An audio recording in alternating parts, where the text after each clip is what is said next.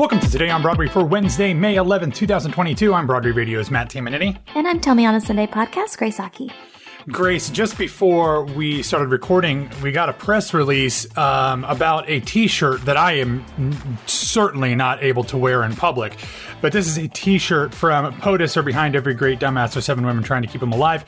They have come together to create a t shirt that has a line that I am not going to repeat um, on uh, this podcast. But if you know the show, um, it definitely ties into that. But what's great about this t shirt is is that you can pre-order it now for $30 and all proceeds of every single purchase go to support the POTUS Coalition, which is a group of seven nonpartisan women-led nonprofit organizations working for the advocacy, agency, and activism of women through all levels of leadership and in service of equal rights, representation, and access to voter registration and voting. If you would like to order this shirt or see the phrase that I refuse to say on air, you can go ahead and do that in the show notes. And uh, if I was a little more daring, Grace, I might wear that shirt, but I'm afraid that that might not go over well here in South Florida or in Central Florida. You know what? Say it wherever you want. Yeah, but you know me, like, I don't say things like that normally, so let alone wearing it on my body makes it even a little more out of, it would be out of character. We're very different people. Yes, yes, we are. Somebody who wore a uterus shirt uh, to perform at 54 Below last week, so. I love my uterus shirt. I wore the uterus skirt on the uh, red carpet for POTUS, and Lea DeLaria uh, asked me if I knew the difference between a beep and a beep. And I said no. And she explained it to me, and it was one of the queerest moments of my life. I loved it. yeah. Leave it to Lea DeLaria. So, um, all right, so we will have that information in the show notes, obviously, but also we, of course, have information to where you can get our Patreon uh, information, patreon.com slash Broadway Radio. I have an interview with a recent Tony nominee just a few hours after she received her, t- her very first Tony nomination, so that'll be in the podcast feed um, maybe by the time you hear this. So head over to patreon.com slash Broadway Radio, BroadwayRadio.com slash Patreon for that. All right, Grace, let's get into the news, and we are going to start not in New York City, but in Washington, D.C., because yesterday the Kennedy Center announced its entire 2022 2023 season, and that include the Broadway Center stage season, which includes three concert presentations of musicals similar to encores, but not necessarily with the confines of doing little known shows like Into the Woods. The season will consist of Guys and Dolls from October 11th through the 16th, directed by Marc Bruni. And then um, it'll also have Kiss of the Spider Woman from May 15th through the 21st. But sandwiched in between those two shows is a concert version of Sunset Boulevard starring Stephanie J. Block, which I think is honestly fantastic casting here, Grace, because we've gotten so used to seeing Glenn Close in that role. And with all due respect to Glenn Close, she is two decades older than the part of Norma Desmond should be. Norma Desmond in the film and, and? Yeah, Norma Desmond was in her fifties in the show. Uh, you know, as the way as as written. So Stephanie yeah. J. Block, I'm not sure if she's fifty. I think she's maybe fifty, but I mean, she's a much closer to the age of the character uh, as written um, both in, in, the original film and in the stage musical. So uh, I think this is uh, this is great. This I think feel, that. Well, it's also giving Patti LuPone erasure. Let's let's also give credit where credit's due. Well, um. but she did it at an age appropriate time, and Glenn Close, to be fair, did it at an age appropriate time the first time she did it. But we're so used to having that be like the most recent version of it, and she's still talking about doing a movie version. She's, I mean, as written, far too old to do that role. But I'm not begrudging her doing it. But this definitely gets the role back to the the way it was originally intended. I always get perturbed because like men get to play obscenely older or they they get to be obscenely older than what they're playing on stage like all the time. And then like often women get uh, this whole like they're too old thing. And then there's no parts for like women uh, past 45 you know what i mean? So i feel like this is one of those roles where i'm like yeah sure keep going. But have have it be, uh, you know, a woman on her deathbed playing Norma Desmond, because I think it's I think the central part of the role is the fact that this woman, unfortunately, we cast aside women at a certain point in their life. So if anything, yeah. this role to me can be played by an older woman because that's what happens. Uh, you know, you reach uh, like 38 sometimes on Broadway and it's obscene, but we do this thing where like, well, now you're a mother and you can only yeah. be an old mother. And it's just like, unless you're Kerry Jeez. unless you're Kerry Butler, in which case, honey, drop that skin routine. Uh, but yeah, it's it's it's just always this funny thing. But um, yeah, this is one of those roles where I'm like, I feel like it it it kind of lends itself to being played by any woman of any age because we do this to women in our society in the arts. So that's what that's my take. I love it. Very good.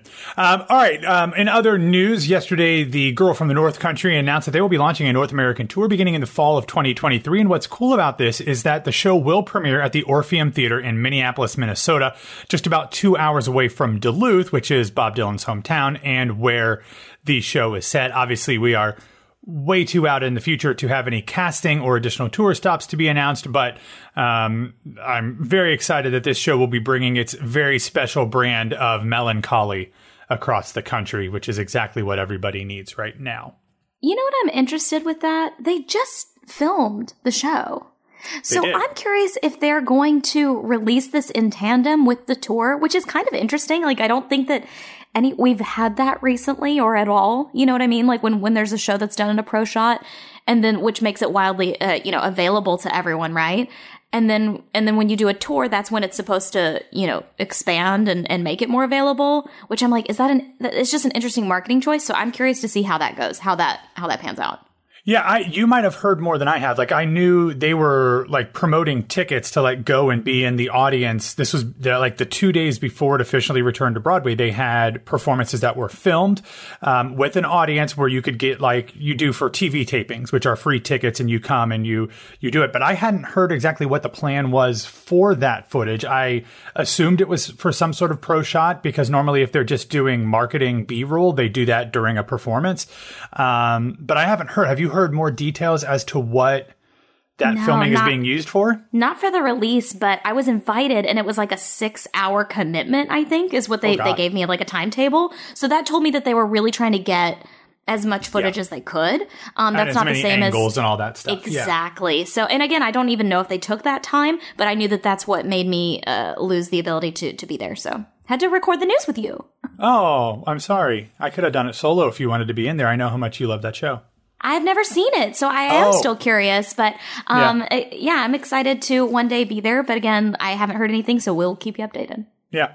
Uh, all right, I'm going to transition very briefly into some theater folks on screen news. We learned that Broadway darling Stephanie Hsu, who has really just kind of become a big star on screens large and small here recently. She will be having a recurring guest role on the upcoming Disney Plus series American Born Chinese. And normally we don't talk about Broadway people who are, you know, having guest spots on a TV show. But the reason I wanted to talk about this is because she is reuniting with the actors who played her parents in the film that Grace has talked about quite a number of times, Everything Everywhere All at Once. She is joining Michelle Yeoh and Ke Huy Quan in this series, which kind of uh, tackles like Chinese mythology and all of this stuff. It's based on a graphic novel of the same name. Um, so it's very exciting, um, very fun for her to kind of see her continue to be this, um, you know, kind of a big, you know, turning into like a, a burgeoning star, which is really I mean, awesome. When, when she was on screen in Shang-Chi, I went, oh, you're about mm-hmm. to pop off. Like, yeah. there's no question.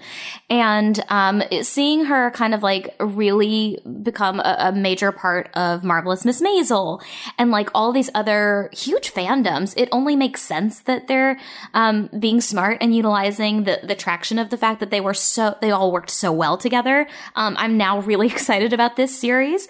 Um, I think she's just incredibly charismatic. And there was someone who tweeted something uh, I saw today and they said, um, Stephanie Hsu gives off like theater kid energy. We need to get her on stage. And I was like, baby, where were you where during were you? SpongeBob? Like, yeah. and, and be know, more chill. Be more chill. Um, so yeah, we, we've known babies, we've known. Um, but yeah, so I'm, I'm really excited that you mentioned that. Yeah, I'm glad that you mentioned Shang-Chi because I was actually going to say this is the third time that she has starred or appeared in a film opposite Michelle Yeoh. They weren't actually in any scenes together in Shang-Chi, but they both uh, were very much featured in that in, in that Marvel movie too. But um, Speaking of Marvel actors, Ariana DeBose, who is going to be appearing in the new Kraven the Hunter movie, we find out that we're going to be seeing her on screen even before that, um, not only as the host of the Tony Awards, but she is apparently joining the fourth season of the HBO series Westworld, which I honestly did not know was still a thing. Um, but she will be appearing in the show, and it was kind of teased in the trailer that was released on Tuesday. The season will be coming on my birthday, June 26th, this new season of Westworld. So uh, uh, happy for Ari, who is very, very in demand, even more so than Stephanie Hsu. All right, Grace, let's get into your favorite segment of this week and every week, the Broadway grosses. Following a post-holiday slash spring break dip last time, Broadway rebounded a bit last week as the grosses climbed 7% or a little over $2 million up to 31,199,660 bucks. Attendance rose by nearly 8,000 people for a 3% improvement. Now that we are completely clear of all of the openings and all of the comps associated with that that have been impacting the bottom lines, although Tony voters are still rolling through, two of the last shows to open this season saw pretty big box office improvements. In fact, they were the two biggest gainers week over week, and that was Macbeth, which picked up really just one ticket shy of $395,000. And then Funny Girl added an additional 266K week over week. Unsurprisingly, the Music Man continued to lead the way with grosses at $3,041,657, which was an increase of 117K over the previous frame. It was followed by Hamilton at 2.1 million, The Lion King at 1.7, Plaza Suite finally getting its groove back at 1.67 million, and Moulin Rouge at 1.59. Picking up from there in descending order, the rest of the shows north of 1 million bucks are Funny Girl, Macbeth, MJ, Wicked, Cursed Child, Six, Aladdin, and Tina, which as we discussed before, Grace, uh, it's been a really interesting rise this spring for Tina. It essentially bottomed out at the beginning of March at like 600K, and it has improved if you do the math, and my math could be wrong because I suck at math, but um, it's had a 40% increase over the past seven weeks to two months. Um, so I'm not sure if it's something seasonal about this or the result of a great marketing campaign, but I'm very happy for everyone over at the Lunt Fontanne to be back in that seven figures club. Now, Grace, I know that you and Ashley discussed the ticket gifting initiative that Ayanna Prescott kicked off for for colored girls. Uh, unfortunately, I'm glad to see that, but unfortunately, they really needed it um, over there because that show uh, was last week at the bottom of the grosses ladder. It's currently scheduled to close in less than two weeks, and last week it was the lowest grossing show on Broadway, bringing in just $159,000, which was really sad. I talked about how much I enjoyed the show last week, so I hope that more people, whether through this ticketing initiative or something else, will get a chance to head over to the booth. The subscription supported The Skin of Our Teeth was next at $174,481, followed by Paradise Square, Hangman, and Birthday Candles. Now, for some context, and these things don't always line up because of where holidays fall, but it's close enough.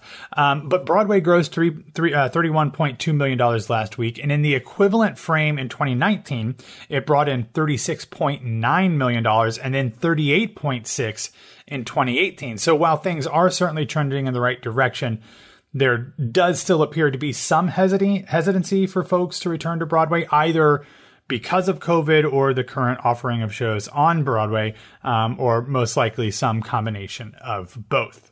Well, this is this is a historical, you know, two weeks of dips. This this happens all the time. Uh, yeah. This time this year, and it's usually because the spring breakers, the people that were you know available to go two weeks ago to New York, have now uh, gone. They've gone back to school and, and people are graduating and all that stuff. So it, it, like, this is no shock to anybody that works in finance, um, especially when it comes to ticketing and theater.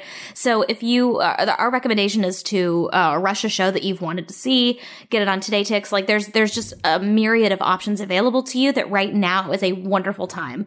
right before, you know, Tony, real Tony season kicks off, you know, this is a good time to try to run and, and, go see a show for a little bit less ticket price than you normally would pay. Very true. And if that segment was something that um, you were excited about and you enjoy hearing all those grosses, then you are going to be very excited about our sponsor this week, TEDx Broadway.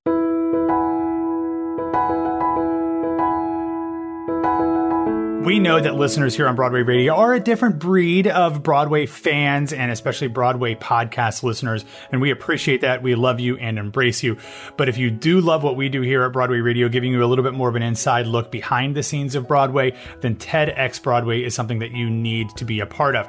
It will be coming to you live from New World Stages on Tuesday, May 17th, and you can either get tickets to be there in person or you can live stream it via Stellar. They will have a wide range of speakers and performers that are going to take the stage to ask what's the best that Broadway can be. That's a conversation, Grace, that you and I and Ashley and everybody here at Broadway Radio have had many, many times trying to see what can be changed both from the forward facing outlook of what Broadway does, as well as the behind the scenes things as well.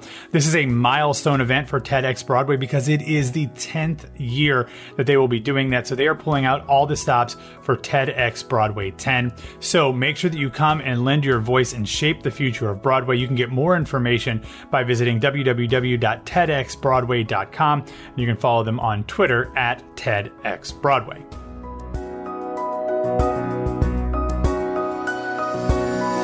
All right, Grace, there's a couple um, pieces that I found really interesting um, about the Tony Awards that have come out since the nominations were released. You and Ashley did a tremendous job of running through all of the categories uh, on yesterday's episode. Really great looks at the categories and what's going on with a lot of those nominations. So if you guys haven't listened to that yet, um, make sure you turn into uh, Tuesday's episode to hear everything that Ashley and Grace discussed.